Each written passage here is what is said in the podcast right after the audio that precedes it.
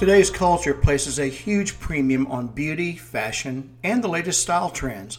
We see celebrities on the red carpet and we think, wow, they look just perfect.